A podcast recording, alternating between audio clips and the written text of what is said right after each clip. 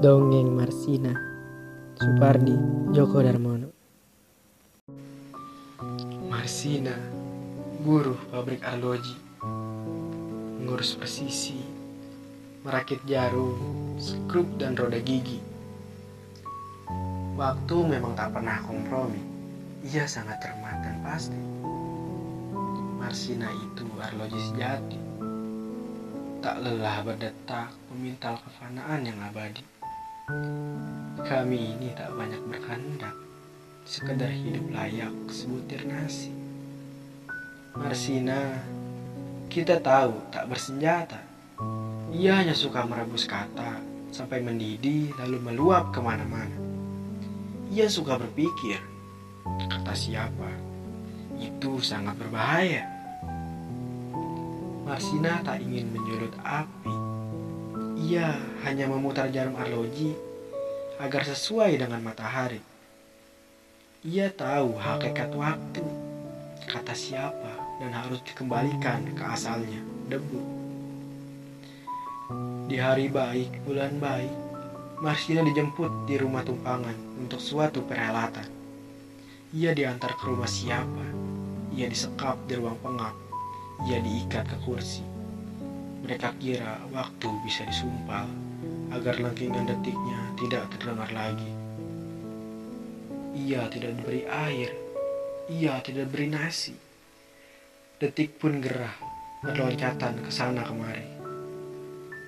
Dalam perhelatan itu, kepalanya ditetak, selangkangannya diacak-acak, dan tubuhnya dibiru lebamkan dengan besi batangan.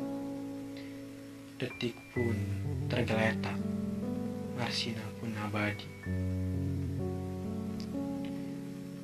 Di hari baik, bulan baik, tangis tak pantas lagi. Angin dan debu jalan, klakson dan asap knalpot mengiringi jenazahnya ke nganjuk.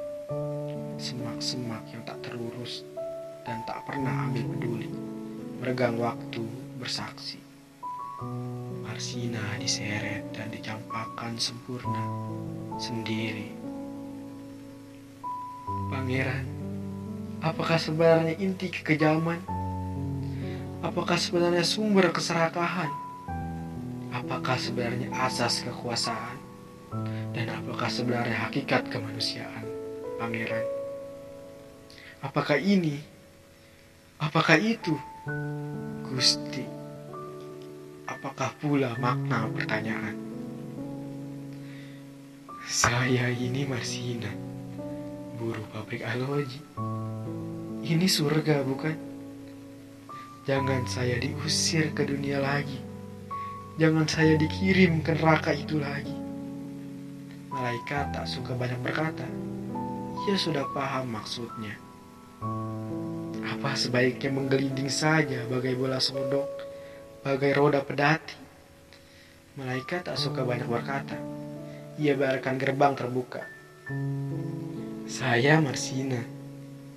Saya tak mengenal wanita berotot yang mengepalkan tangan, yang tampangnya garang di poster-poster itu.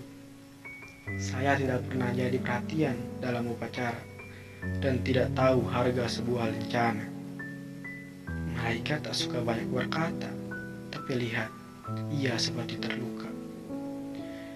Marsina itu arloji sejati, melingkar di pergelangan tangan kita ini, dirabanya denyut nadi kita, dan diingatkannya agar belajar memahami hakikat presisi.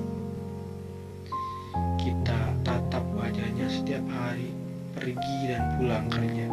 Kita rasakan detak-detiknya setiap getaran kata. Marsina itu arloji sejati, melingkar pergelangan tangan kita ini.